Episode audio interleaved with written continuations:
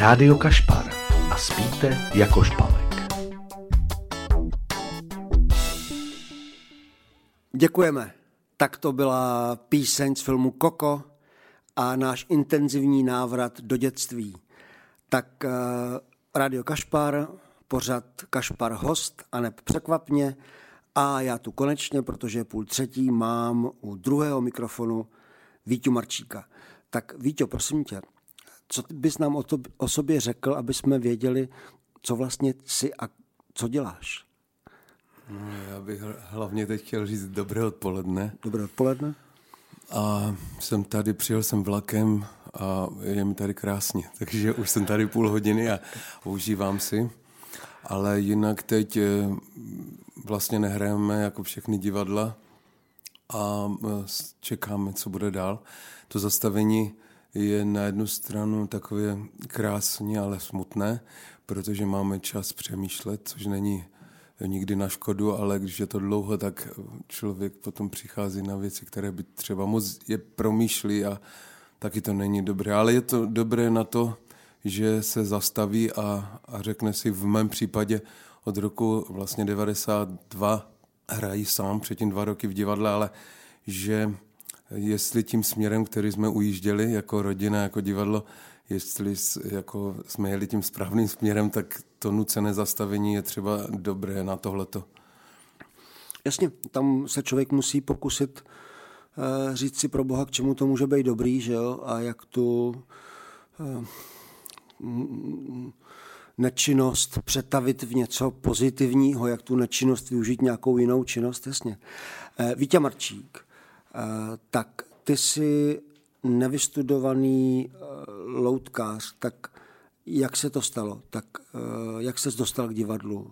Nestudoval si to, děláš to, seš divadelník duší i tělem, takový jako ultra divadelník. Mm. Jezdíš s loutkovým divadlem, jezdíš sám? Nebo většinou si sám, ne? Když jsem začínal potom tak jako v tom 92. tak děcka byly malé a já jsem jezdil sám, potom jsem začal mít ještě občas kamarády, tak, ale vždycky jsme združeni vlastně samostatných živo, živnostníků. Vlastně nejsme Jasně. ani divadlo, jsme takové živnosti.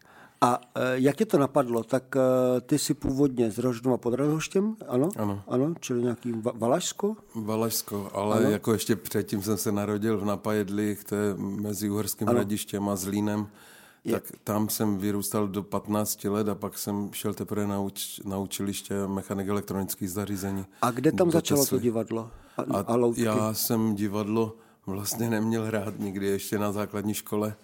Mě dost štvalo, tuhle otázku jsem už tolikrát odpovídal, tak, ale jako je mi, ale pravda to je, prostě jsme chodili do divadla pracující v Gotwaldově a, a mě, jako nevím, proč mě divadlo provokovalo tím zvláštním hodně jsem o tom přemýšlel, protože to bylo přesně o tom, že herec něco vytvářel na těch prknech, které znamenají svět, ale vlastně my jako diváci jsme neexistovali.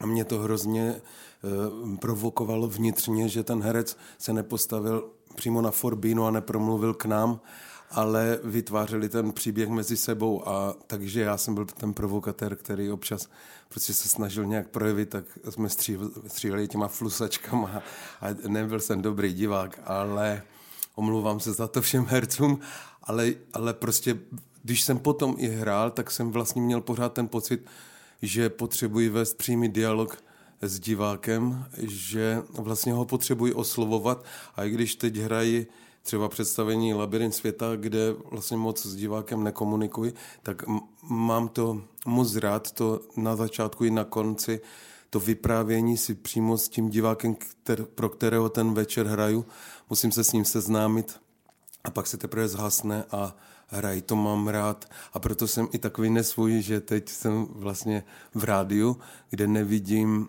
kromě tebe jo, toho diváka, kter, ke kterému mluvím. Tak prosím vás, dotazy zavináč radiokašpar.cz dotazy zavináč radiokašpar, napište rychle Vítěvi nějaký dotaz, eh, ať ví, že ho třeba někdo poslouchá a, a mě. Tak a eh, stejně, dobře, tak divadlo pracujících, flusačky, jasně, ale kde vznikl ten okamžik, tak já bych hrál, nebo a hrál bych s loutkama. Hmm. A jak, kde, kde to vzniklo? Hmm že bych hrál s loutkama, to je ještě cesta velká, protože já, když jsem byl v Rožnově, tak jsem napřed muziku tam mě lákala, ale potom se to nějak přetavilo v to, že když došlo ke zklamání, já ani nejsem moc dobrý muzikant, vlastně nejsem ani dobrý moc herec, ale všechno dělám s nadšením, jo, jako na plné pecky, tak eh, když eh, vlastně došlo ke zklamání v té hudbě, že jsem si nějak nerozuměl, ne, prostě jsme se nějak chytli v té partě, kterou jsem tam žil, tak najednou jsem cítil, že něco musím dělat. V té době jsem byl už ženatý. To bylo v roce 83, já se brzy ženil se svou úžasnou ženou, která mi to všechno trpěla, do dnešního dne trpí. A tak já jsem najednou cítil, že musím něco dělat a to bylo na nočních směnách v Tesle v Rožnově pouzření výkonových e, tranzistorů. Tam jsou takové nárazy před, na tu noční, to muselo udělat asi 11 600 nárazů takových pouzdření, takové, prostě to byly rány. A u toho jsem přemýšlel a začal psát první scénáře. Jak to přišlo vlastně, nevím. Já, protože v té době jsem i uvěřil, že existuje něco víc než já, a že jsem začal přemýšlet o té existenci. Díval jsem se občas na nebe a přemýšlel jsem jako o tom, kde jsem se tu vzal a proč jsem tady.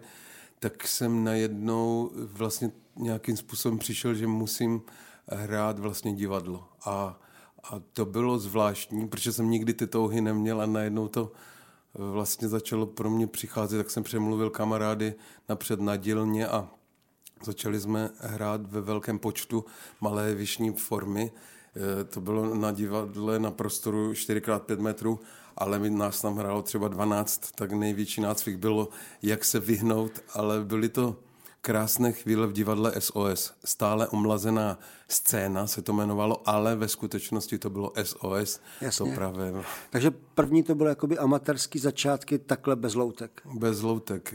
Pak, pak jsme po pohádkách začali hrát vlastně i s SOS. I bylo to autorské divadlo a, a když jsme se potom, protože v té době v Rožnově pod Radoštěm vznikalo spoustu divadel, bylo to krásné období, vzniklo tam Černé divadlo, Pepa Kašpar, tam Pepa Josef Kašpar vlastně byl vedoucí toho divadla.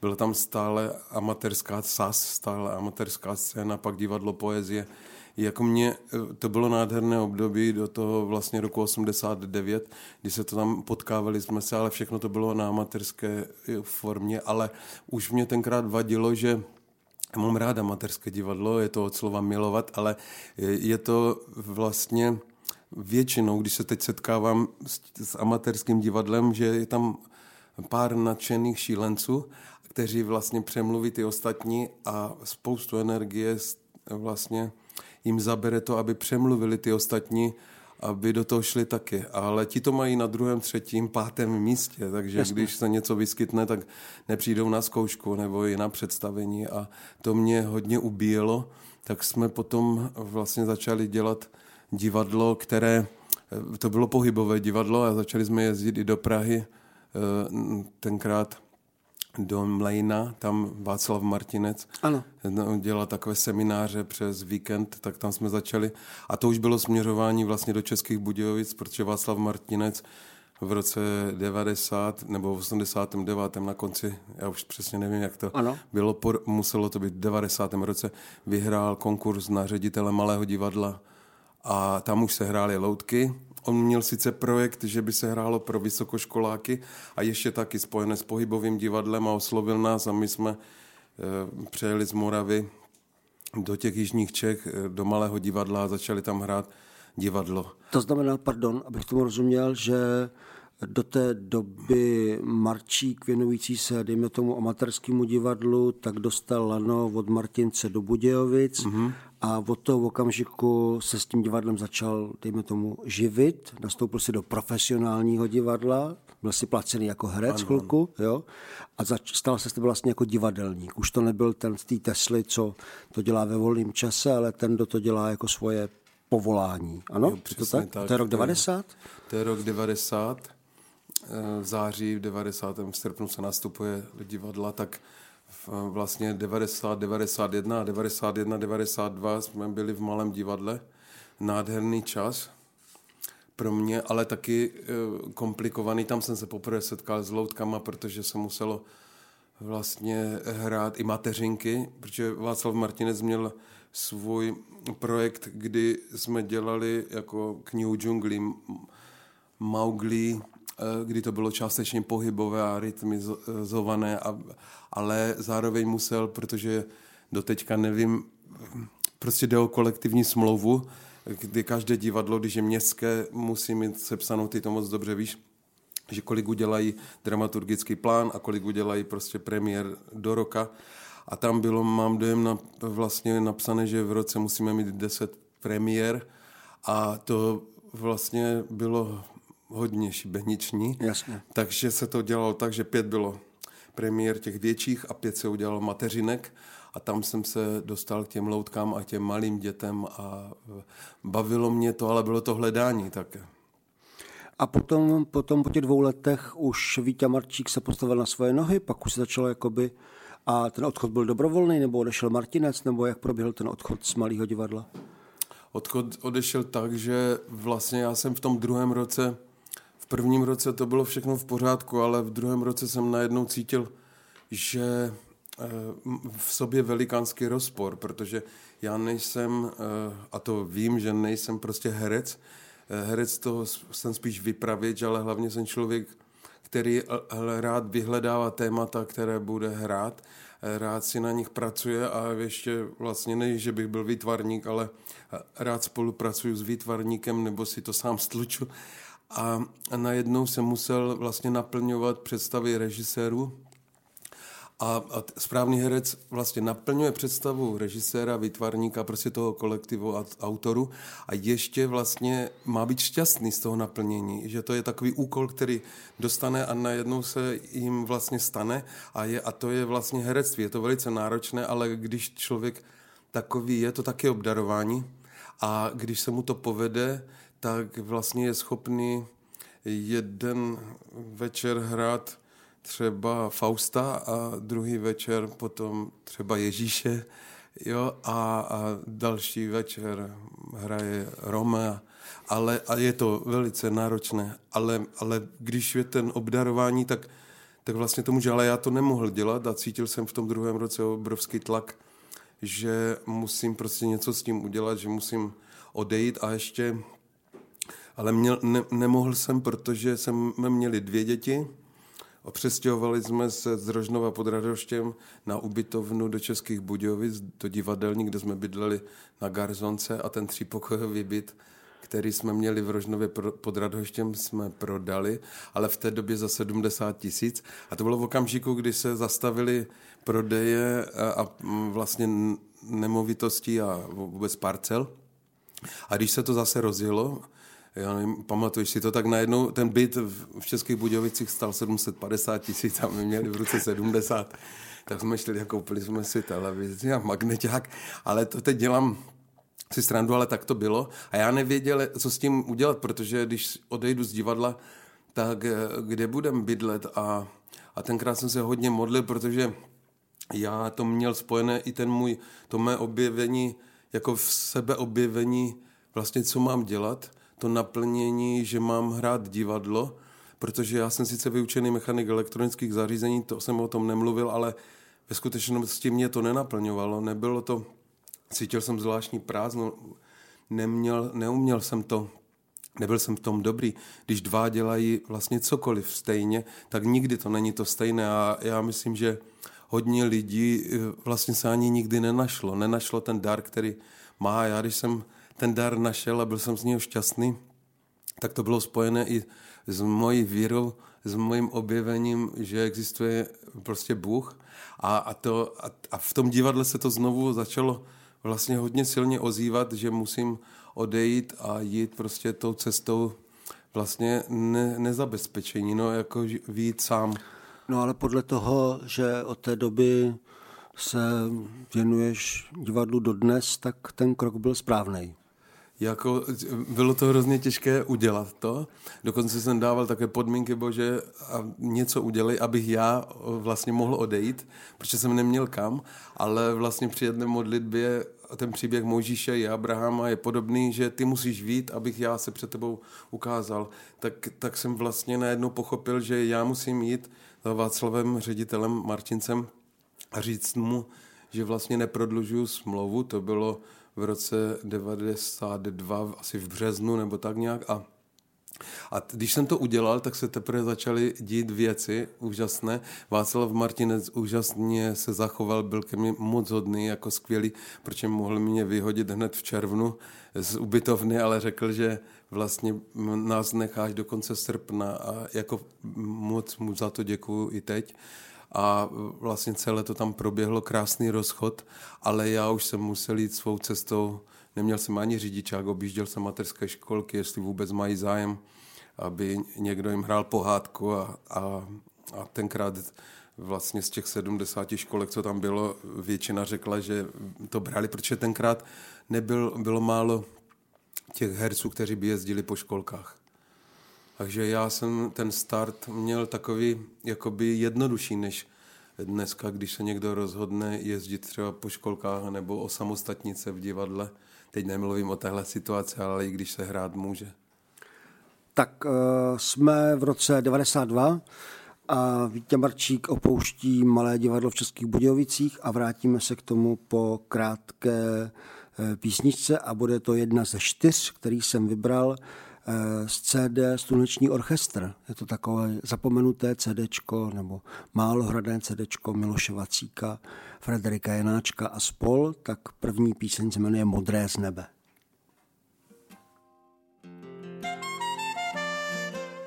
Rádio Kašpar, Jakub Špalek, pořad kašpar.host, aneb překvap mě a Vítě Marčík, loutkář, loutkář tělem i duší, loutkář putující českou krajinou a hrající příběhy, hrající dopoledne pro děti, večer pro dospělí, loutkář, který putuje, loutkář, který je o pár let starší než já, takže mu je necelých, kolik, 57, něco takového. 63. Ano, ano, ano. A vítěz okolností je, myslím, stejný znamení, seš bík? Ano, já jsem taky bík. A vítěz chodou okolností je Valach a já jsem taky Valach. Ale tím ta nevěděl. podobnost úplně končí. Žádná jiná podobnost mezi námi není. Já jsem to taky nevěděl. Mimochodem, my se s Vítěou známe. Vítě hostoval v Celetný. Jeho syn přednedávnem hrál eh, ve Vlksicích, kde pořádáme nějaký festival a tak se jako vlastně o sobě víme. To je všechno. Vítu jsem si pozval a rád bych, než se budeme ptát dál, prozradil ještě takovou jednu věc, kterou jsem, myslím, tobě Vítu ani nestihl říct. My eh, pravděpodobně spustíme nějakou vlnu streamů eh, z divadla v Celetné a už víme, že budeme streamovat něco o nově vznikajícím představení jménem Terasa a vedle toho chystáme nějakou jinou řadu streamů, která má využívat toho, že mm, ten virus nás zastavil, že máme víc času a máme zprostředkovat nějaký setkání rovnou dvou hostů, který by se třeba rádi potkali a neměli na to dřív čas. Čili my jsme taková dohazovačka, která zprostředkuje to, že ten večer, kdy se streamuje, se potkají rovnou dva zajímaví hosti. A já jsem si vybral Petra Formana eh, z divadla Bratří Formanů a Petr jakože by rád přišel, ale že ho zajímá, kdo bude ten druhý host. A tak jsem mu dal nějaký nabídky, a Petr jako nebyl úplně nadšený, tak trošku jako říkal, to já nevím a já si nejsem jistý a promiň, omlouvám se. A pak jsem najednou řekl Petrovi jméno Marčík. Bylo chvilku jako ticho v telefonu a pak se ozvalo, No tak to jste teda trefil hřebíček na hlavičku. Marčík to je bůh, Marčík, já se chci potkat jako Marčík, to je pro mě numero uno. A ten Petr Forman prostě nadšeně řval do telefonu na tvoji adresu. Vítě Marčík je prostě pojem. Tak a teď to pojďme říct z té druhé strany. ne, protože Vítě, ať ti řeknu, no, ano, proč ano, to řekl. Protože on je zapálený hokejista a máme nevyřízené účty. Já jsem taky vynikající v hokeji. Jo, Já jsem a taky proto hokej. takhle, víš, jako... Ne, ne, ne. On ne, je ne, daleko ne. lepší. Ne, ne, ne, ne, ne, ne.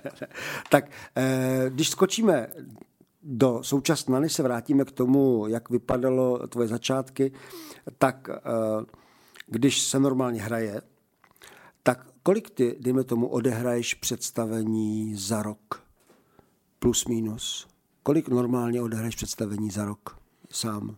Jo, tak to já, já jsem na tyhle ty věci hrozný, ale jakože hrávalo se prostě kolem 20 až 30 představení měsíčně. Ano, a je nějaká a, slabší sezóna, třeba ale, jako nějaký listopad nebo únor, no, protože ty víc hraješ venku, ne? No, měli jsme to víc hrají venku, ale je to tak, že potom se třeba hrálo 40 představení nebo až, až 50 v prosinci. Že ono, ano. když se potom zkouší, tak je to míň třeba v tom listopadu, ale pak najede ta velká, vlastně ten prosinec je pro nás prostě s Betlemem je to prostě velká šňůra, ale je to tak, že se hraje i v divadlech.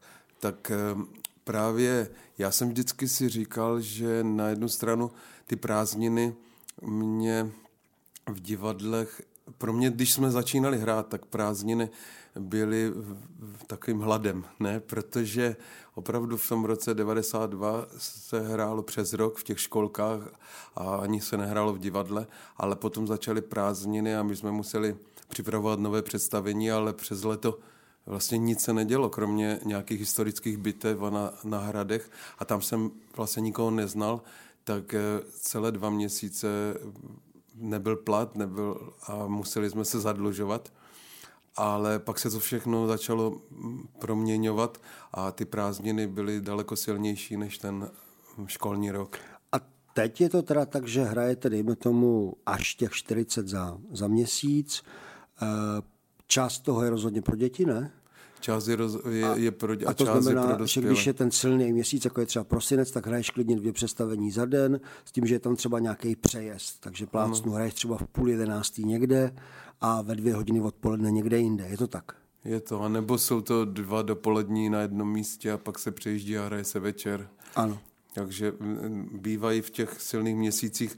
Máme to tak, že vlastně se hrají dvě představení za den nebo někdy i tři, ale pak jsou třeba eh, dny, kdy se nehraje vůbec týden na, na A abych zkoušení. si to představil, tak když třeba hrajete v tom prosinci, tak ty hraješ, jasně, a hm, hraješ ještě s někým to představení o tom Betlému? Je to putující Betlém? Nebo jak se to jmenuje? Ano, setkání před Betlémem. Ano, ano, promiň. A to představení hrajeme už spoustu let a e, těch part bylo různých, e, že někdy jsme to hráli na začátku i v pět, e, nás bylo pět a pak je, jeden rok i osm a pak jsme hráli čtyři, teď, teď vlastně hrajeme, po, poslední dobou hrajeme tři.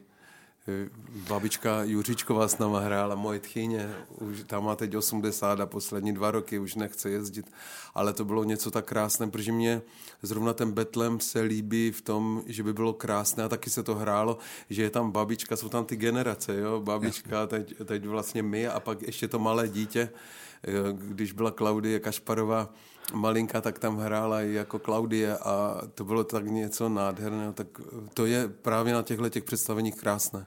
Když mě bylo deset, tak jsem hrál na provázku v Kytici, Erbenově a tam to ten režisér pospíšil velmi dobře a chytře postavil, takže to hráli fakt děti, jako dětský studio. Nejstarší děti byly třeba 14, 15 let, ty hráli ty hlavní role a jedna stará paní herečka to vyprávěla jako vypravěčka a do toho byla živá kapela, že jo. Takže to nemohlo jako selhat, prostě mm. jako mhm. Erben s babičkou, ano. živou kapelou a dětma, to vlastně máš 80% jako uděláno. Takže babičku nejvíc chápu, ta tam prostě, ta jako jako tvrdí tu to... muziku, že jo? Taková hmm. basa vlastně, že jo, ta babička. Babička, když se objevila tak... a jenom prostě prošla, a co, cokoliv nic. řekl, nebo no. něco řekla, no. tak rovnou, ano, bylo vyhráno. Hmm. Dobře, nicméně, když takhle jezdíte, tak uh, vy máte řidiče, někdo vám staví kulisy, nebo to všechno si obsloužíte jako herci? Jak to vypadá? To všechno si děláme sami. Eh, já jsem o tom přemýšlel, zvlášť když teď stárnu, ne jestli by to Mm, jestli bych chtěl techniku, ale je to, je to tak, že já mám moc rád, když si to můžu vlastně celé mm, postavit i ne, že by sám, jako děláme to jako společně a vlastně ty věci postavíme, nasvítíme, připravíme a já, já v tom cítím, jako že to všechno k tomu patří. Eh, já tomu rozumím, protože my eh, takhle, tak jasně na těch letních štacích tam si to stavíme, vouráme, jasně. Že taháme nějaký kabely na kašperku, jasně. Ale my teď nově máme klubovnu, kde děláme nějaké menší věci a tam je to tak koncipovaný, že vlastně tam skutečně tak s Honzou Podměštělem, když hraju, tak Honza eh, ten nachystá svoje rekvizity, to je všechno, takže já tam musím přijít třeba o hodinu a půl, dvě dřív, musím si postavit tu kytici, taky hrajeme Erbenovou kytici, hmm. my tam máme ty skládací stolky, máme taky loutky, já si to musím nasvítit a chci říct, že já si nepřeju, aby to dělal někdo jiný. Pro mě je to, a teď schválně, pro mě je to jako součást toho představení a já se přesto soustředím už na to představení. Já se na to stavění jako těším a mám rád i potom představení to bourání. Člověk vlastně hmm. ze sebe trošku jako umí to představení, je to součást nějaký hygieny, ale já bych si nepřál, aby to někdo jiný dělal. Nemám to u všeho, třeba u činohry v celetní to nemám, mm. ani by to nebylo možné, ale rozumím tomu, je to přece součást nějakého rituálu, kterým to představení prostě je ta stavba je příprava na ten rituál nebo na ten večer a to bourání je zbavení se, umítí si toho večera, ne? nebo Aha. toho představení. Tak je to pro mě, nebo...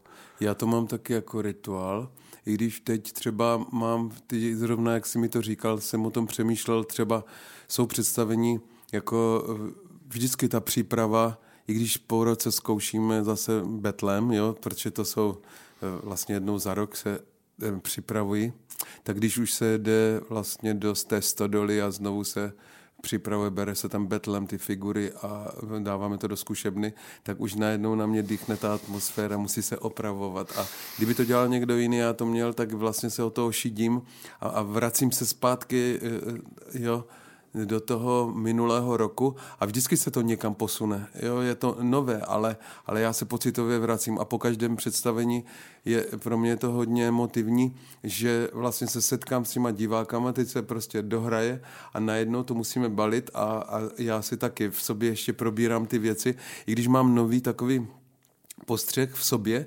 že u labirintu, když dohraju a je tam se mnou Jarda, můj syn, on to svítí a, a může to potom jakoby balit a já vlastně s těma lidma vyprávím, tak eh, mám vlastně tu katarzi jako s tím v tom vyprávění, jo? Že, že to ve mně doznívá ještě v tom vyprávění, že se prostě vypráví, vypráví, ale pak všichni odejdou a teprve ta tečka je u toho balení. Ale kdybych musel uklízet a nemohl mi ten čas, že je vlastně jakoby vyhodíš, protože musíš jet někam jinam, tak eh, to by bylo něco eh, pro mě moc špatného a když se to stane, tak je mi to líto.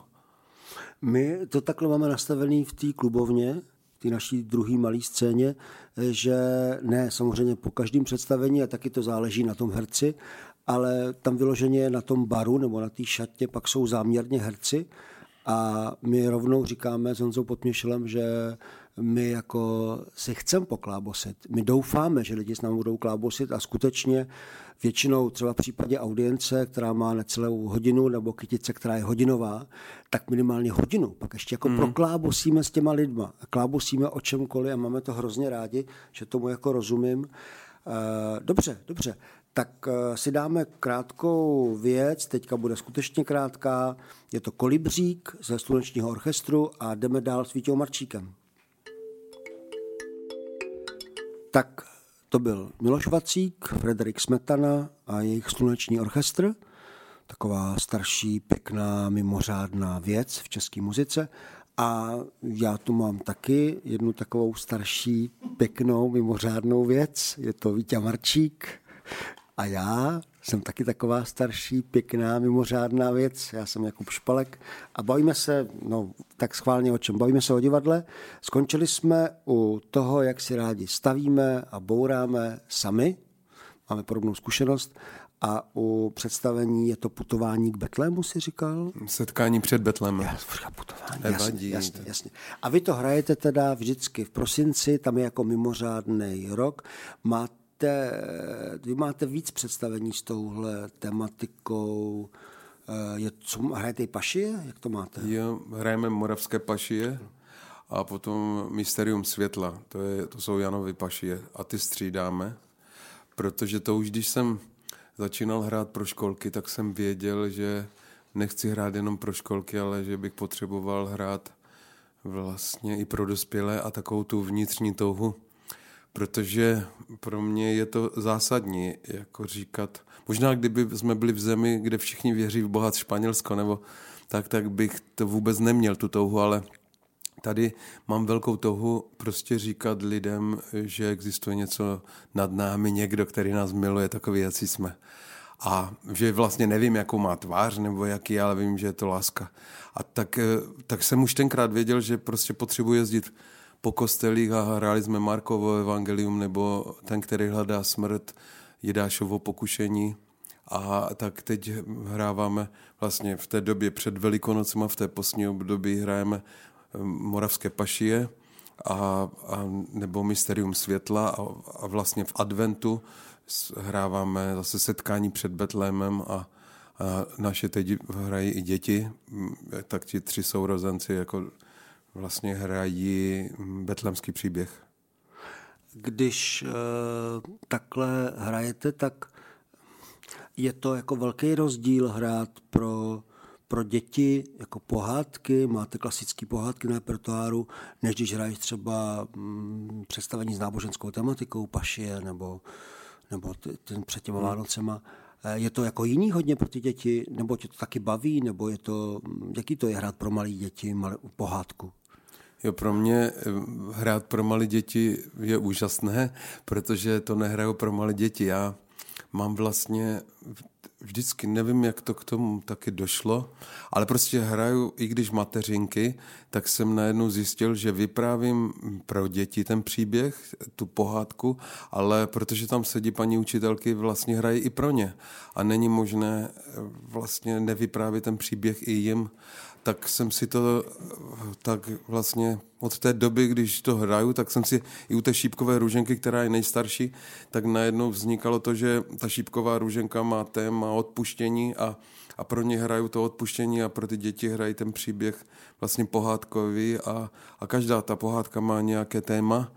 A, a vlastně ty dospělí vnímají to téma a, a děti vnímají ten příběh. A tak to mám tak jsem si jenom říkal, a úplně to i v sobě cítím, že když hrají tu pohádku, tu samou, tak já na tom nic neměním, když hrají večerně tu pohádku, akorát eh, vlastně to vyprávím dospělým. Jo, ale nemusím prakticky změnit eh, z toho textu žádné slovo, jenom to vyprávím dospělým. To je podobné, jako když čtu knížku a najednou to čtu desetiletému klukovi anebo pětileté holčičce, taky jinak. A kdybych četl nemocnému, tak ten pohádkový příběh taky vlastně té babičce nemocné budu číst jinak. I když slova stejné, tak vlastně v tom přístupu eh, je to vlastně vždycky jiné a pro mě je to, hrozně mě to naplňuje, dělá mi to radost. Uh... Já jsem, jak povídáš, tak samozřejmě, samozřejmě poslouchám a vedle toho mi samozřejmě běží nějaký vlastní film hlavou. Já jsem dlouho neviděl nějaké představení v Celetné, kde děláme loutky v Celetné, festival, ale pro mě to je jako relativně daleko, eh, protože nebydlím v Praze, ale v Kochánkách, kde bydlím a kde máme taky divadlo, tak vlastně děláme představení i pro děti, dejme tomu čtyři, šest do roka. Hmm.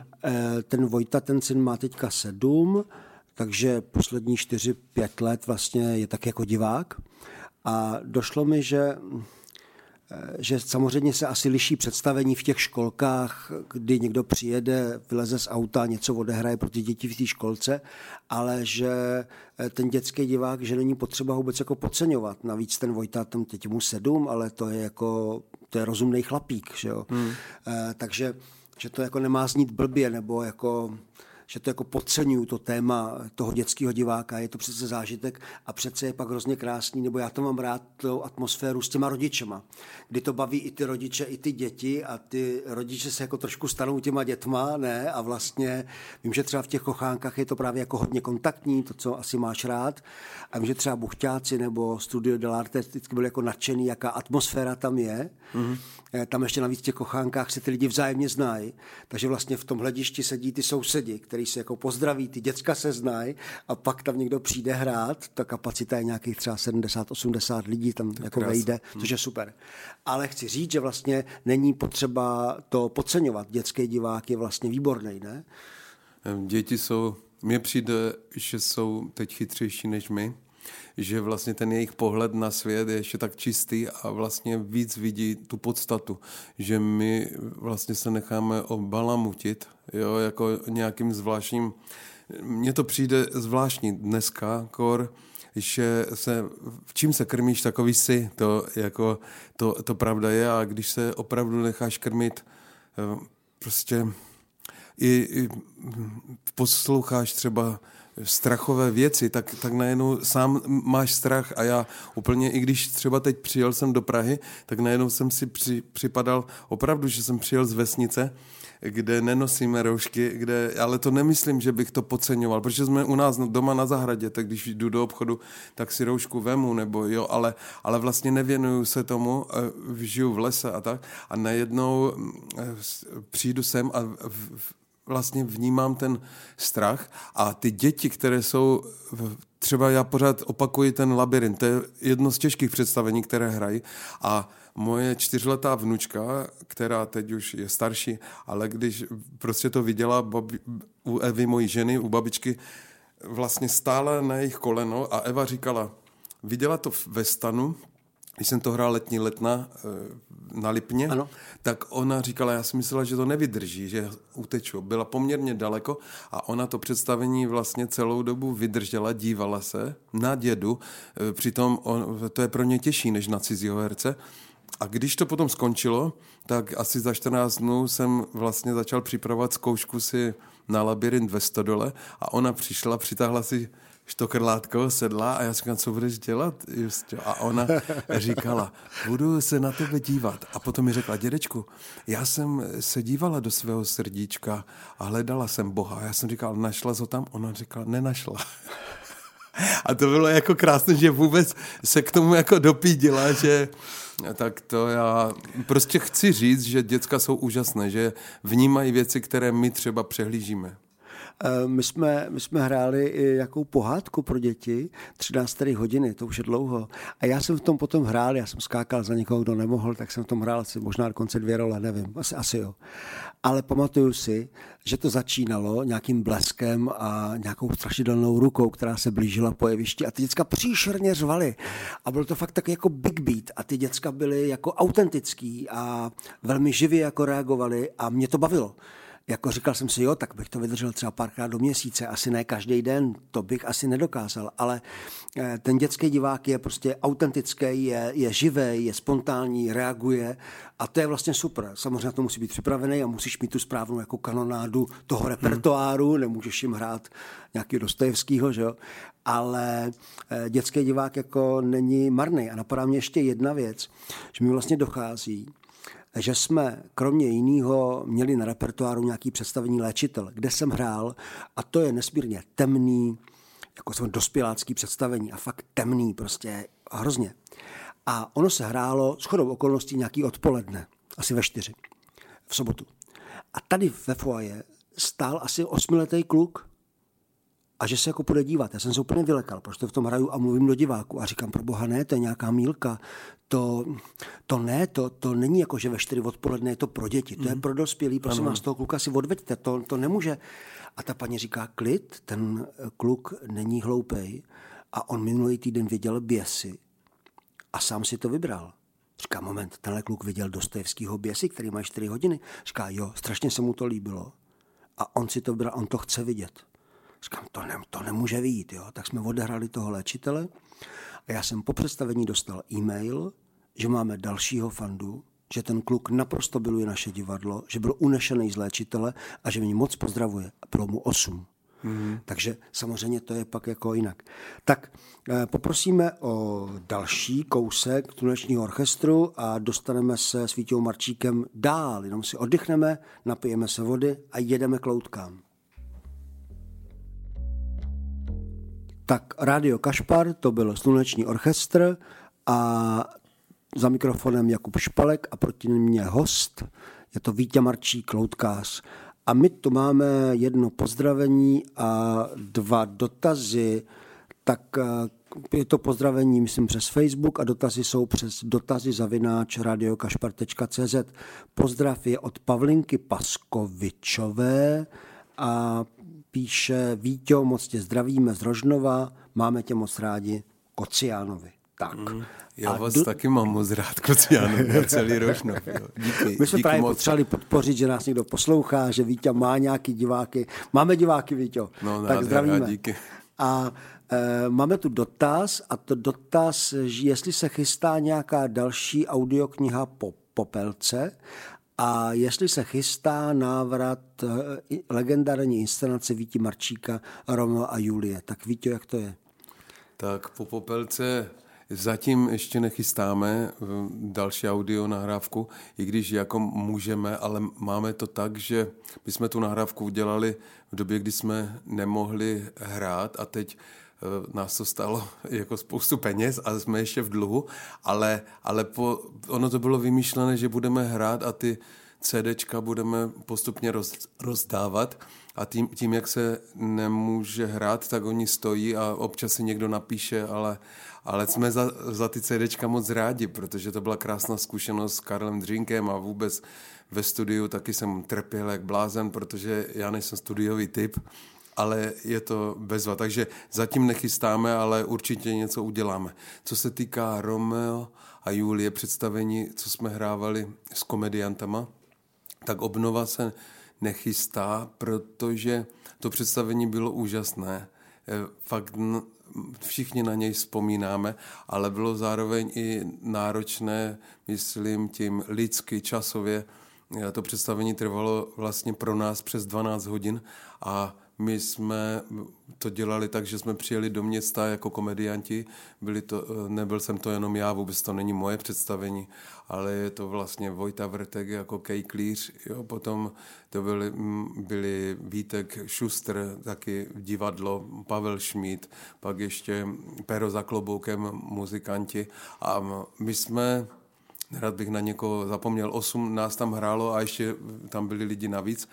A my jsme se sešli a začali jsme prostě dělat reklamu ve městě na autech, eh, jsme na dodávkách, prostě jsme vyhrávali a zvali ty lidi.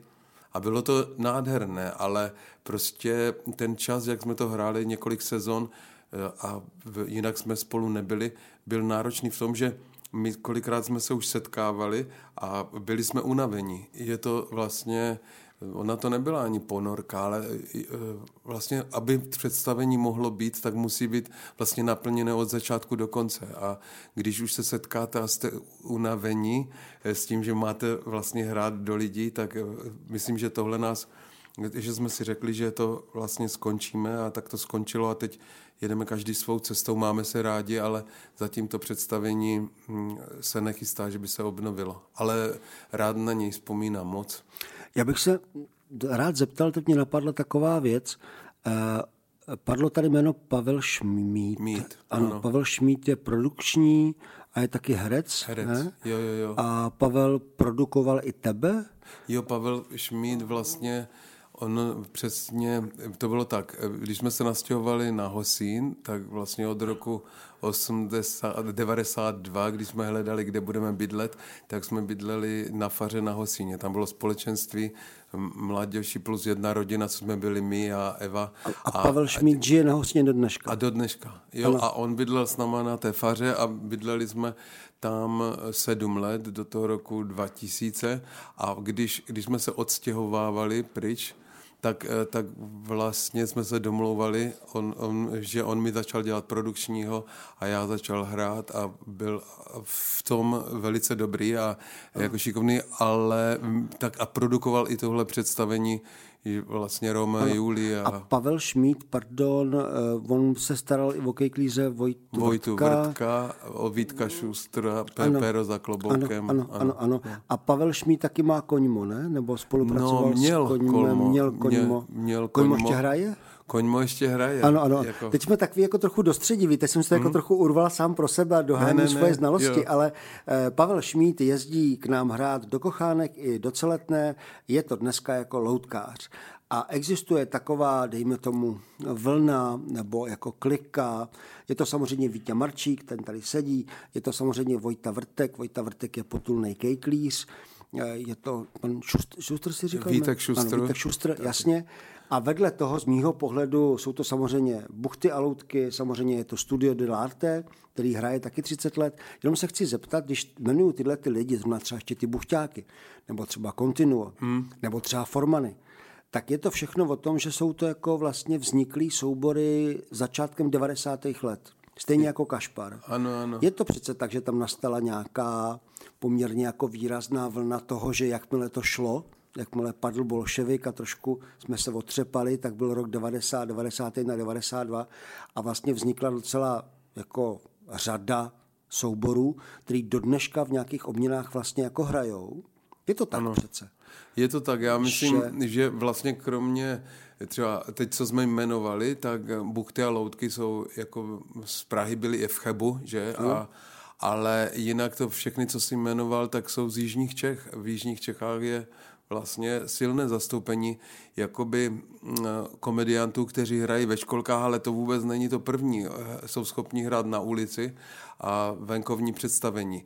Což eh, já myslím, že v každém městě jsou skupiny, které hrají vlastně po školkách, takzvané ty mateřinky, nevím, jak se jinak říká, ale ale vlastně nehrají potom přes prázdniny nebo minimálně na ulicích, eh, když to potom Protože ono je to krásné, ale je to náročné.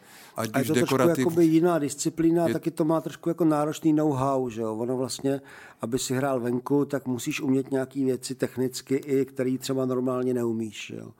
Nebo i, no ano, a, no, jasně. A musíš být takový nějaký třeba, no, trošku drsnější v tom směru, že tě nesmí urazit, že ti do toho někdo mluví, nebo, mm, nebo to, tě to urazí je, je to a, a vyjedeš ano, po něm. No. Ano. Ne každý by to dal, ano.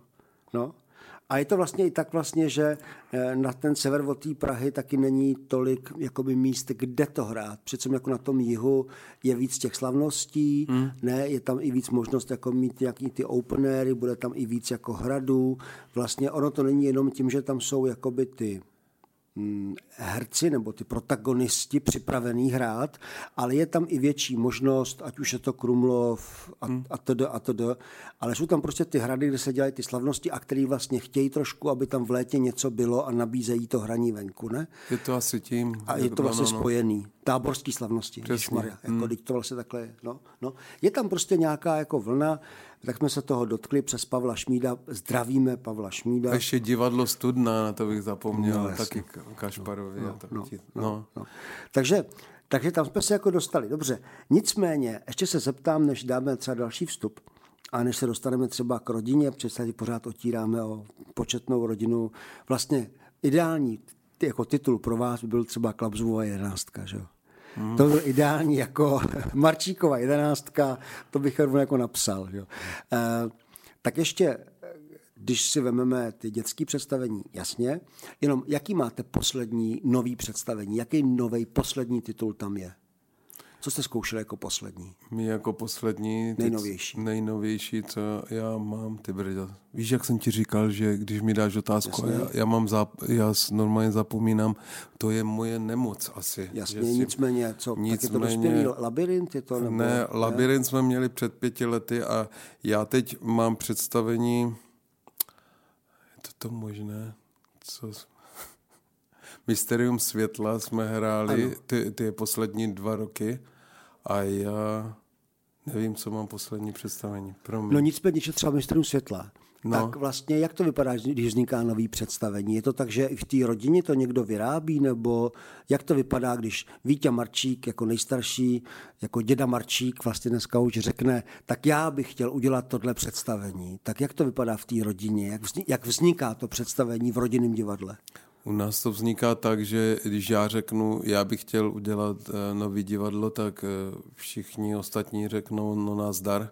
Jakože moc značení nejsou, protože tam jde ještě o to, že si vymýšlím a mladěši už mají taky rádi své, vlastně mají svoji cestu. I víte, který má divadlo, tak se jmenuje Já to jsem.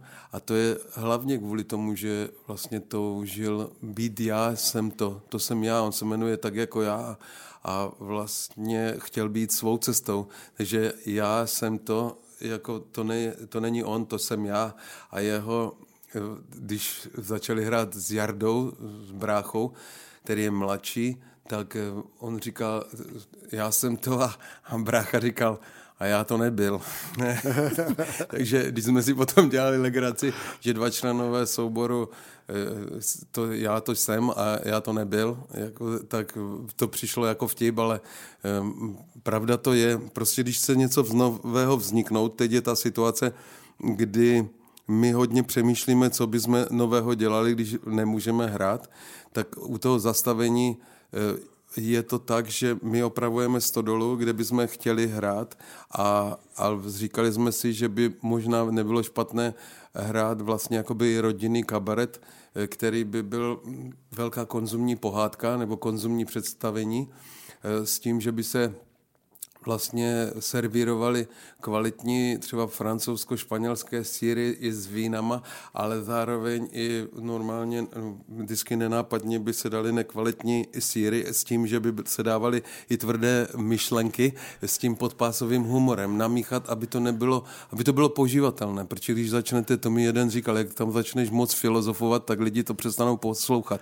Takže to musíš namíchat, aby, aby to prostě mohli sníst. Takže to tohle to my připravujeme, ale oni mají, oni mají jakoby svoji cestu a, a to, to chtějí jít a já se jim do toho nepletu. Tak. A loutky u vás někdo vyřezává nebo dělá někdo loutky nebo scénu v mm, rodině?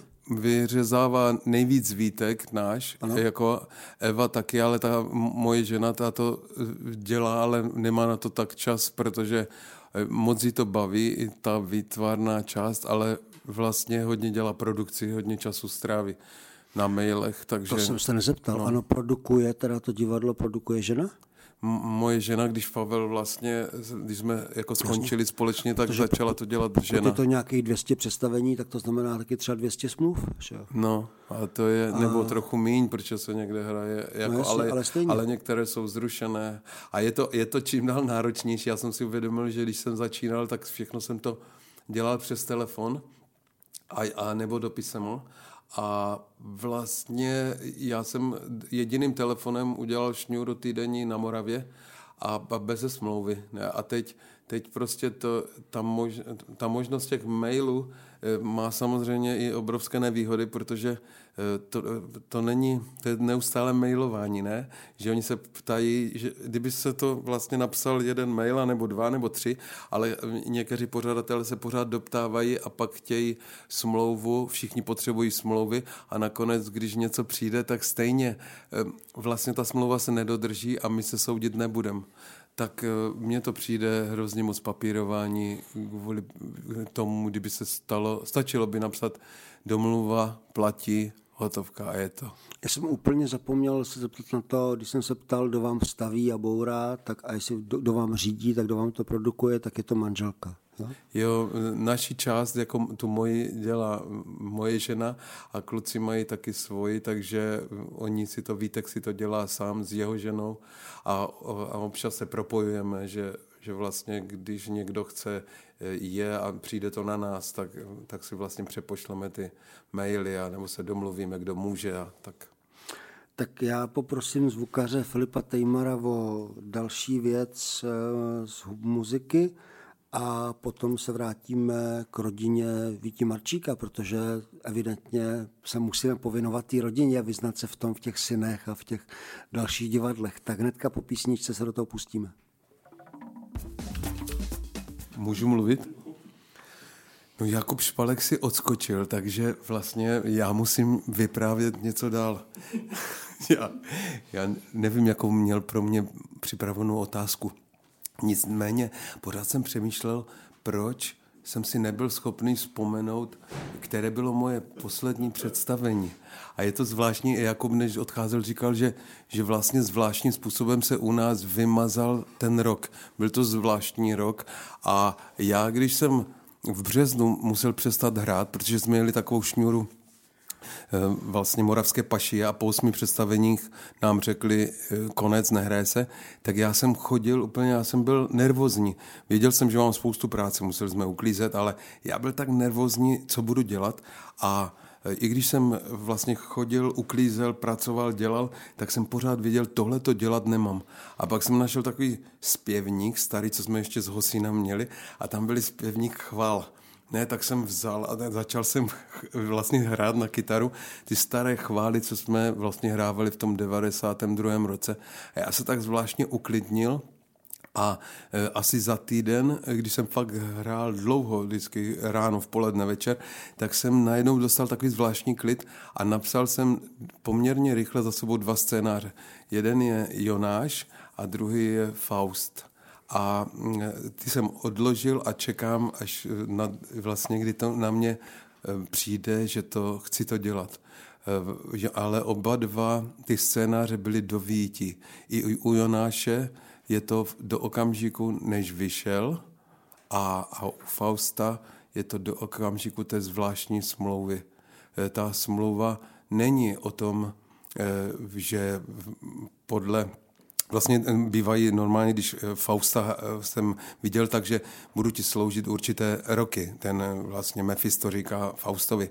Ale tahle smlouva je o tom, budu ti sloužit až vlastně až do té doby, než budeš šťastný. Ne? A, a to mě to mě zvláštním způsobem zaujalo a tak jsem si na tom pracoval, protože bylo to zase v období, kdy jsme všichni šili roušky a říkali, my to zvládneme. Takové, takové to heslo, eh, Rožnov to zvládne a tak a já jsem si pořád vnitřně cítil, ale my to sami nezvládneme. Jako, že v, a že tak já jsem si to v sobě takhle všechno promýšlel a mám to rozpracované a moc mě to baví. Ta smlouva v nás, kdy, kdy ve mně je to dobro, i zlo a já, když se zastavím a přemýšlím, tak eh, koho budu krmit, s kým udělám tu smlouvu. To, tak o tom Jakub se vrátil a může mi dávat otázky. Promiň, že jsem do toho vstoupil. Ne, naopak, uh, já jsem přinesl Vítěvi cukrový, ale uh, my prostě, když se bavíme s Vítěou o divadle, uh, tak samozřejmě si jako, jako rozumíme, a já jsem i schopen jako si představit, mm, jak se staví boura, jak se zkouší inscenace, že se to hraje, že se to produkuje, ale pořád se nevyznám a myslím, že ani posluchači Rádia Kašpar, kteří to poslouchají, v té naprosto rozvětvené rodině. Tak prosím tě, vybydlíte na statku, to jsem pochopil, je to nějaká vesnice v Jižních Čechách, jasně, a je tam tvoje žena a ty máš celkem šest dětí, to už jsem se naučil. Mm-hmm. Pět je tvých, jedno je adoptovaný. To vím, to jsem se dočet. A e, ty děti jsou poměrně veliký, takže nejstarší je syn nebo dcera. Máš... Dcera, Kateřina. A ty je? Ta by měla mít 37. Jasně, protože ty jsi měl děti brzo, jasně, jak jsi říkal. A to znamená, že máš i vnoučata a nejstarší je vnuk nebo vnučka? vnučka a kolik je? Ta má 12. Wow. No, velká už. Velká. Takže ona ještě Druhá. bude, ona už bude hrát a ty ještě budeš hrát. No, to bude nevím, ještě takhle. Jako, jo, jo, jo. Ona je skvělá. To už jako, jde, ve 12 jo, se dá hrát no, no. v pohodě. To by mohla něco hrát, ne? ne neříkal no. jsi, že by si použil. Jo, ale, ale je, to, je to, pro ně je to, ona je tak úžasná v tom směru, že ona žije svůj vlastní svět a velice rychle se do něho dostane a těžko se z něho jako dostává zpět, takže ona žije ve svém světě a byla by, myslím, že úžasná herečka nebo ten člověk, který připravuje to všechno, ale taky vím, že to je pro ní nebezpečné. A zatím, zatím je jako ještě ve škole, tak já jsem ne, nejsem moc zastáncem. Asi, jak jsem neprožil to dětství v těch dětských souborech, tak eh, vlastně nejsem moc, jako k tomu říkám si, že je nechávám, i své děti jsem nechával, ať si sami vyberou, rozhodnou v určitém věku. Věku, Určitě, až ano. budou no, chtít. No, no. No. no dobře, a ty, ti, ti synové ti hrajou divadlo, jedno se jmenuje divadlo Já to jsem, je ano, to tak? to je Vítě mladší. A to je Vítě no. mladší, čili Vítě junior? Junior, Vítě já junior. jsem senior jako Jasně, starší, a no. Vítě tam hraje i s bratrem? Jo, ale on to měl tak, já nevím, jak oni se teď jmenují. No. Asi se jmenují Já to jsem, protože jde o to, že Jarda, ten mladší ano. jeho brácha, eh, tak te, eh, ten hraje už s ním. Hraje s ním i Evička. Ano. Jo, to, tak oni hrají, třeba ten Betlem hrají společně. A teď budou připravovat Drákulu společně ve třech, ale takže to je pod divadlem Já to jsem. To ano. je šéfem ten Vítě syn můj. Ale junior. vedle toho ještě někdo hraje, a, že? nebo ještě no, něco tam je? Vedle toho eh, jsem tam já, ano? potom, potom ty, moje žena dělá produkci ano? a pak, eh, abych na někoho nezapomněl, Kateřina, ta je vlastně, je to tak, že kvůli Katce a mm, jsme tenkrát, když jsme byli ve Francii, přijali nabídku do Španělska, protože Katka milovala španělštinu a měla 16 roků, byla na Gimplu a, a když oni nám řekli, jestli bychom nejeli do Španělska, protože my byli v Charleville mezi na festivalu, ale já to hrál tak česko-francouzsky, eh, že byl tam překladatel eh, Pavel, který, eh, který vlastně to překládal. Já jsem to hrál česky do těch diváků a on vlastně překládal to takovým způsobem, že pan Marčík říká to a vlastně byl to takový zvláštní trouhelník. Eh, byla z toho velká sranda, ale, ale víceméně i Petr Forman to jednou překládal vlastně v Chareville. Jo, ano, ano, ale a tam vlastně... To je ten hokejista. Ten hokejista, ano, jo, Petr ten Forman hokejista, Forman hokejista no, ale uh, tam máme krásné zážitky, ale tam zrovna, uh, když to překládal Petr, on byl tak kvalitní, že říkali, jak to může v Čechách fungovat bez překladu. Pochopit, ale tenkrát, když, prostě já jsem věděl, že když budeme oni říkali, to nevadí, že to s překladem, jenomže mě to zbržďování pořád, protože já jsem, pro mě je to obrovské napětí. Já musím držet to napětí, ano, až on to přeloží a pak já pokračuju. A tak uh, já jsem si říkal, jo, tak dobře, to, tohle to je festival, ale když by to třeba mělo být na ulici, což já mm, jako, mm, já mám rád festivaly, ale prostě musí to být pro normálního diváka, ne nějakého kultivovaného. Tak já jsem si říkal, to, je to hrozně pro ně zdlouhavé tak jsem toužil po divadle bez překladu, ale tenkrát, když nám Šarevil řekl, eh, prostě Španěl eh, Julio Michel do Segově na festival, že by nás zval, tak já jsem si vzpomněl na tu naši Káťu, tak jsem si říkal, jo, mohli bychom to udělat s ní a byla by to taková rodina, vlastně zkušenost, ale bylo to pro ní hodně náročné, protože já jsem po ní chtěl moc a neuvědomoval jsem si, že ona má 16 a Eh, měl jsem pocit, že španělský umí úplně a ona to měla moc a, těžké. A já ještě si dokážu představit jednu věc, jedna informace mi tam chybí, abych si představil tu rodinu mm-hmm. velikou. A ti synové žijou taky na tom statku? Ne. Ne, ne. Už. Eh, Jarda žije na statku, ten se oženil, má dvě dcery a žije vedle, jako vlastně v tom statku. Eh, tam byla babičky taková garzonka a on tam se nastěhoval a takže on tam žije s námi, uh-huh. Vítek je v Budějovicích ano. a vlastně Katka, ta je taky v Budějovicích Evička, ta bydlí u nás střídavě v Budějovicích přejíždí a, vlastně Davidek, kterého, to už není Davidek, je velký David, ten bydlí v Budějovicích, to je ten vlastně v pěstonské péči, ale teď má Teodora syna, našeho vnuka a ten eh, začal pracovat mm, vlastně v Boši a začal úplně se změnil, s ním jsme měli jednu dobu problémy, protože je to romského původu, chlap s, prostě s kořenama, který svobodný myslí jenom na ten den, který prostě zrovna prožívá a má, má to těžké. Ale když se dozvěděl, že čekají vlastně ze svou přítelkyní, že čeká syna, jako dítě, tak vlastně úplně to byla taková obrovská změna, zázrak, protože on řekl, našel jsem si práci a vlastně od toho okamžiku, od toho ledna před dvěma rokama prostě pracuje nepřetržitý provoz a když má ještě volno, tak chodí eh, na pilu, na hosín a je to fakt jako, mám z něho moc radost, je to fakt jako prostě skvělý táta. Eh, ta rodina je prostě veliká Velká, ještě to... jsem neřekl Teresku, která ještě dělá školu, a, takže ta, ta vlastně bývá u nás, ale taky přejíždí do těch Budějovic a teď je zamilovaná s Tomášem, takže prostě běžná rodina. Jakože. Schází se ta rodina někdy jako třeba kompletní nebo skoro kompletní na Vánoce nebo někdy Schází... na nějaký tvoje narozeniny? narozeniny Maminky narozeniny 9. Ano, ledna, ano. teď měla moje žena narozeniny. Máte velký stůl? Máme velký stůl a tam se vleze vlastně, když se namačkáme, tak 14 lidí, ano.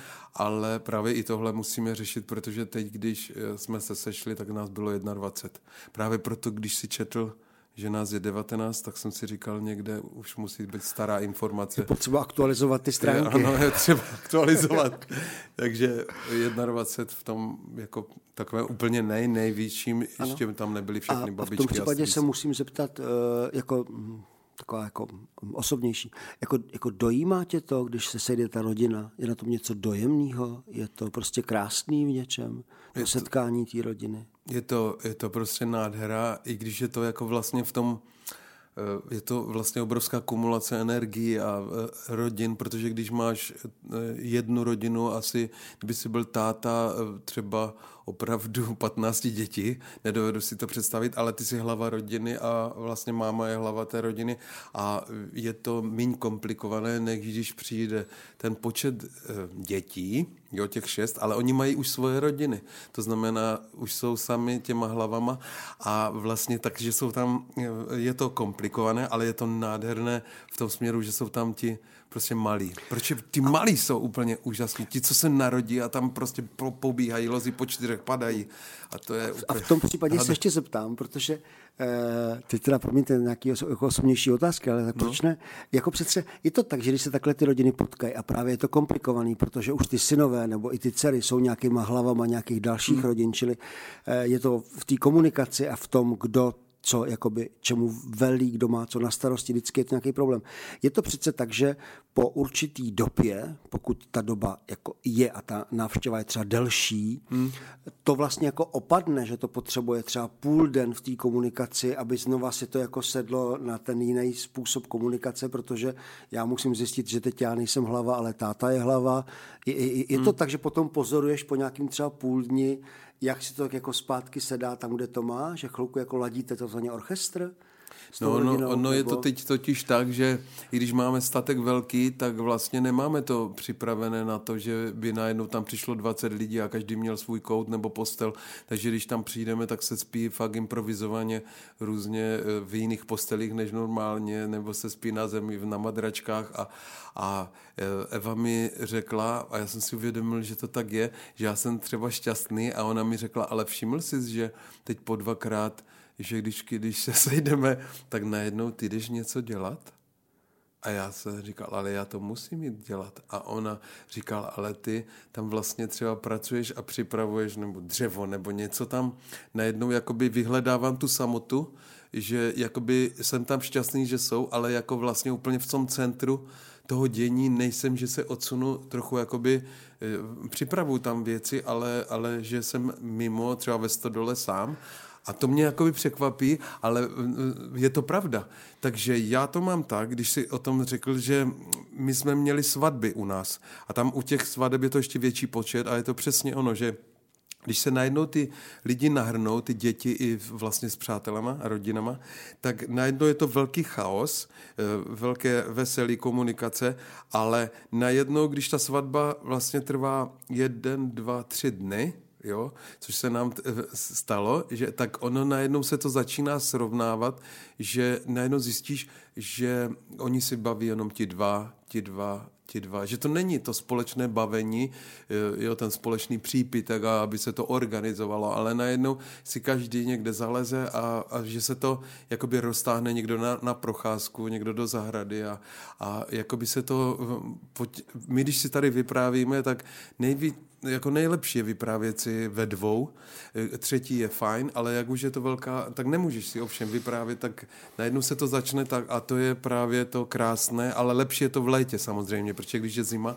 nebo prší, tak ten barák je hodně těsný tak uh, my jsme se prostě rozpovídali, takový dva tatínci, dva tatínci si mluvili, jak to vypadá. Ne, ne, to je naprosto v pořádku, jak vypadají svatby a Vánoce v rodinách a jak je to, to je krásný úžasné. a náročný, zároveň si tak povídat v té rodině a, a ano, tak uh, my jsme mezi tím uh, přeskočili z slunečního orchestru do Paul, Paula Simona, já tím doháním nějaký rest ze soboty, kdy jsem je tu pouštěl.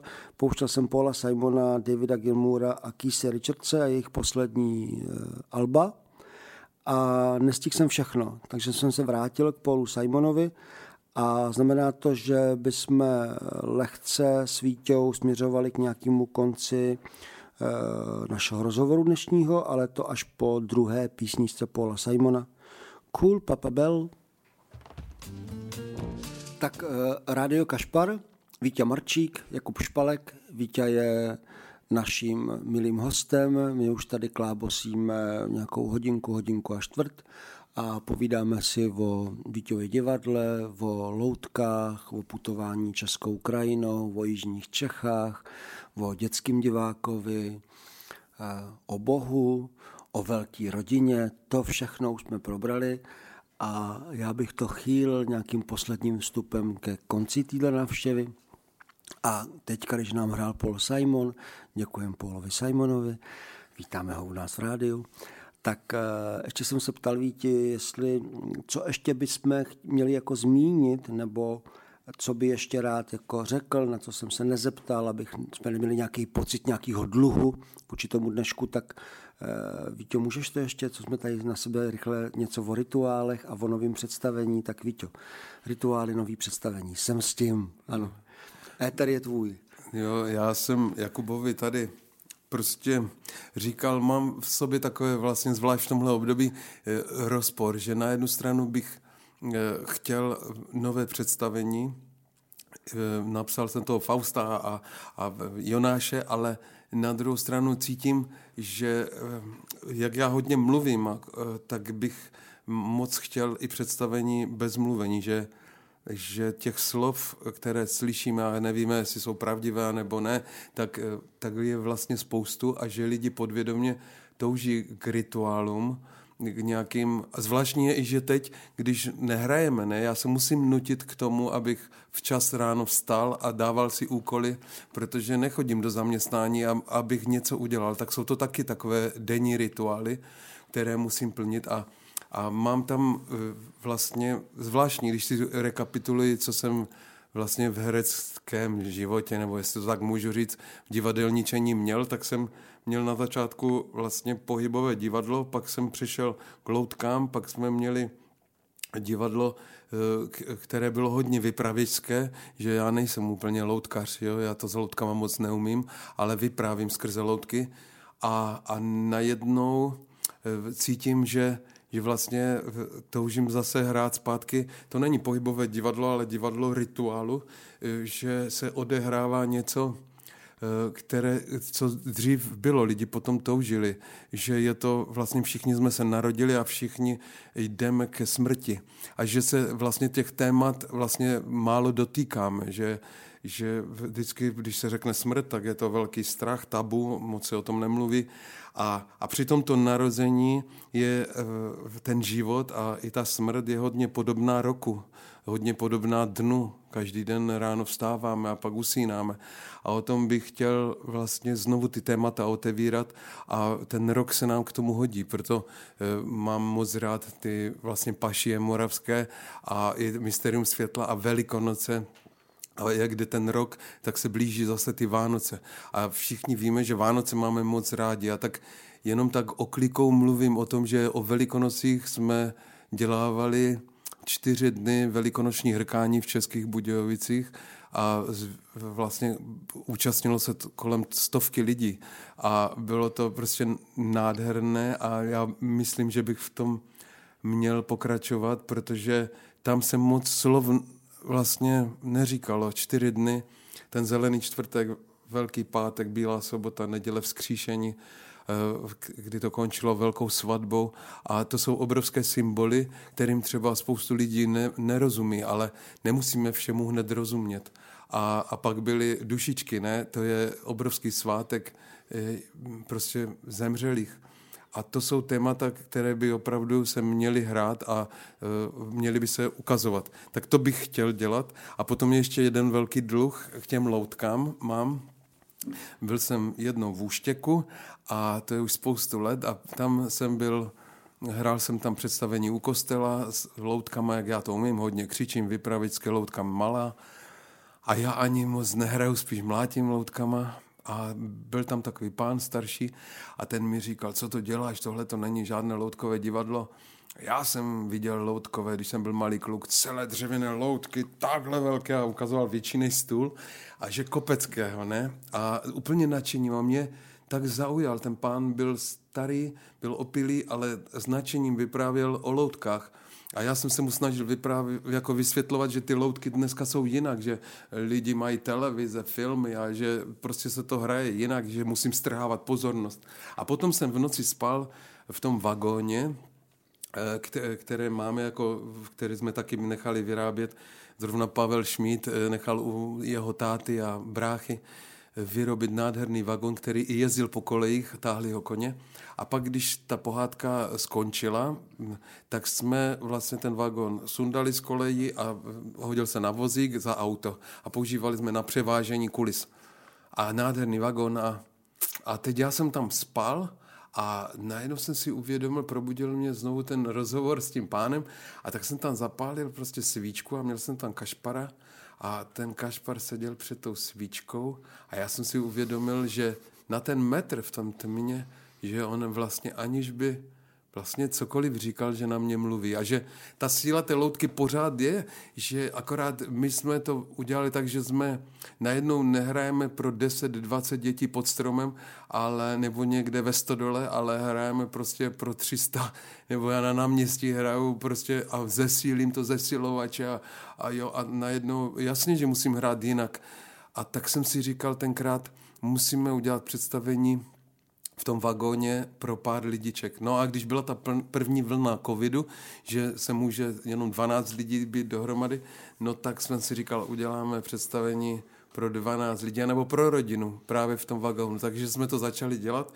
A jenom eh, je to všechno, eh, není to jednoduché, tak nám to všechno dlouho trvá, ale připravujeme tohle představení v tom vagóně, o loutkové vlastně divadlo v tom vagóně. Ale jde opravdu eh, o loutkové divadlo, že, eh, že vlastně ti lidé, jak tam budou sedět, tak opravdu budou sedět a dokonce mě to přišlo nádherné v tom, že bych řekl, i máme plno, ale vy tam ještě jeden vlezete a že ten člověk by si tam sedl a sedl by si mezi loutky, mezi manekýny a že by, a nebo by to šlo, že by bylo celé jeviště, eh, hlediště manekýnu a divák by přišel do, do toho, do toho loutkového divadla a musel by hrát pro ty loutky, jo.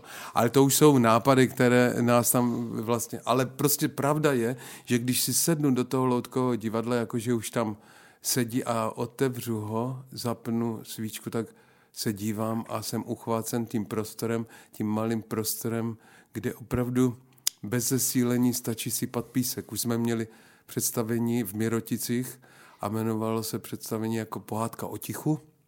Myslel jsem, že bude trvat 10 minut, ale protože divák není národ, jakože není zvyklý, na tichu máme, vlastně nemáme náročného diváka, takže já jsem vždycky udělal úvod a zavřelo se to tam všechno, i žaluzie a oni se do tmy, tam byla klec se svíčkama a já jsem vyšel ven, zavřel jsem za nima a šel jsem dozadu a za oponou jsem vlastně čekal a poslouchal to ticho. A bylo zvláštní, že někdo to vydržel tři minuty, někdo pět, ale deset minut nikdy najednou jako to ticho nás vlastně úplně rozseká, ne? A pak jsem najednou vlastně dal znamení a celé se to otevřelo a jsem a říkal, to bylo bezva, co? A, a, a pak ty rozhovory potom mě jako vlastně bavily, jak to ticho na lidi působí. A to je velké téma, že my vlastně opravdu i v téhleté době eh, měli bychom se zavřít do ticha sám se sebou a vlastně občas aspoň chvilinku denně poslouchat jenom vlastně ticho v sobě a co nám řekne. Protože myslím, že jsme hodně soustředění na hromadné sdělovací prostředky a někdy nám, nás zavádějí někam, eh, co bychom neměli slyšet, anebo nevím, to nechci teď rozebírat, jestli je to záměr. Říkám, za touhletou nemocí prostě čuchám čertovinu. Já jsem, jsem teďka zahlídl jedno eh, nějaký nejmenovaný člověk eh, v showbiznisu se chlubil tím, že dva roky denně dvě hodiny cvičí s činkama. A já jsem se tak na něj díval, na té fotografii a říkám mu, fajn, a co jsi za tu dobu přečetl a na co jsi přišel, když už máš takový svaly, mm. tak Občas možná bylo dobrý, kdyby se ty lidi, co nám ukazují, jaký mají svaly, pochlubili tím, co četli, nebo na co během toho cvičení aspoň přišli. Víš, že jako no. tahají tu činku, tak jestli u toho přemýšlí, jakože asi jo, tak na něco třeba přišel dvě hodiny denně, to už je docela dost času, dva roky, to myslím, hmm. že musel něco vymyslet, ale to tam nějak neuvedl. Uh, to s tou loutkou ještě rychle otázka. Uh, je to přece tak, že té louce, aspoň to, o čem mluvil s tím vagónem, vlastně hrozně sluší jako blízkost. Že ta loutka, jak je malinká, tak je vlastně skutečně jako, jako malinká a čím seš jako dál, tak potom začínáš trošku hrát i ty za tu loutku, protože vlastně ona je malá a neuhraje to, ale že skutečně teď nepomůže to, že ta loutka bude větší, že ty budeš blíž. Mm-hmm. Že vlastně ano, bylo by to trochu jiný divadlo, jako loutkový divadlo, trošku jiný dokonce odvětví loutkového divadla, kdy jsou ty lidi fakt hodně blízko, dejme tomu nějaká čtvrtá, pátá řada dál, ne? čili nějaký 4 metry a ta loutka, která je velká třeba jako dvě dlaně, tak je vlastně obrovská. A pak samozřejmě to loutkové divadlo jako je o jiném zážitku, je to tak? Ano. Ano, protože to, co dneska máme, nebo to, co často vidíme, je už vlastně něco trošičku jiného, kdy ta loutka je malinká a my ji musíme pomáhat jakýkoliv zvětšovacíma prostředkama, ale vlastně děláme to blbě. Vlastně by to původní loutkový divadlo mělo být tak, že ty lidi jsou blíž, že se to hraje v nějakém obejváku. Je to tak? Já si myslím, že to je prostě princip, že to, že musí být blízko, aby opravdu všechno, co je na dálku, co se musí i zesílit, jo, nebo ty nedohledneš, tak přestaneš vnímat, cítit. A je to dost podobného, když bych to přehnal, tak najednou je to, když začneme vzdalovat, vzdalovat, tak přijde okamžik, kdy je to pomalu horší, jak když to začneme streamovat, ale to bych jako neřekl úplně, protože pro mě jako to streamování je, je vlastně je to prostě bolest, protože jako kdybys mě pozval na, ob, na oběd, já to vždycky tak, jo, a nemohli jsme se setkat, tak, tak bys řekl, víš co, Víťo, já ti uvařím, jo, já ti uvařím a pustím ti to přes televizi a budeš se tam krmit, a, rozumíš, a, nebo, a říkat nebo, mi... Nebo ještě, ještě Víťo, horší varianta, že já uvařím a ukážu ti a ty se podíváš, co jsi mohl dát k jídlu, ale no však takhle, to. takhle by to, to bylo. Podíváš. Ano, to je no tak, však ano, jako ano. a ty bys si i najedl při tom a říkal, fakt by to bylo dobré a já bych si řekl, mohlo to být dobré, mohlo to... Tak se na to podívej, Protože je to o tom ano, setkání, moc je no. to o tom vlastně té atmosféře divadla, kdy se lidi mezi sebou baví, kdy se tady v kavárně, jako prostě to, je to prostě společenská událost. Pokud jsou to streamy, jakoby, dejme tomu, živých divadelních představení, tak eh, je to jenom taková jako krátkodobá náhražka toho zážitku, který to divadlo má dělat. Stejně jako myslím, že i muzikanti pochopili, že jako streamovat koncerty můžou jednou, dvakrát, pak už ne, protože vlastně ten koncert je o tom, o té energii, která se přes ten, přes, ten, eh, přes to médium prostě jako ne, nemůže přenést. Čo? Tak dobře, tak eh, já bych to tak jako ukončil v míru pokoji a s poděkováním, protože to bylo fajn. Tak jsme jako těkali ne, já taky moc děkuji. Jako jako za... příjemně loutkově no. těkali mezi Jižníma Čechama a Jižníma Čechama, lehce se dotýkají Valašska, tak eh, děkujeme. Tak eh, každopádně tu byl Vítě Marčík. Vítě Marčík má svoje stránky, takže jakmile se rozehrajeme, myslím tím jako česká divadla, tak se podívejte na Vítu Marčíka, dohledejte, kde ho v létě můžete potkat. Každopádně ho někde v létě potkáte a tak si to třeba užijte i s ním někde na nějakém náměstí. Já děkuji za příjemnou návštěvu, třeba se ti ještě ozvu s tím streamem, který bychom hmm. měli s tím Petrem Formanem dělat, to se rozhodneme během 10-14 dnů.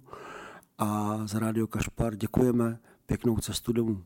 Tak taky moc děkuji, krásné dny, ahoj. Čus.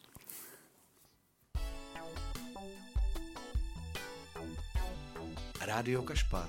Jediné rádio, kde neuslyšíte časové znamení.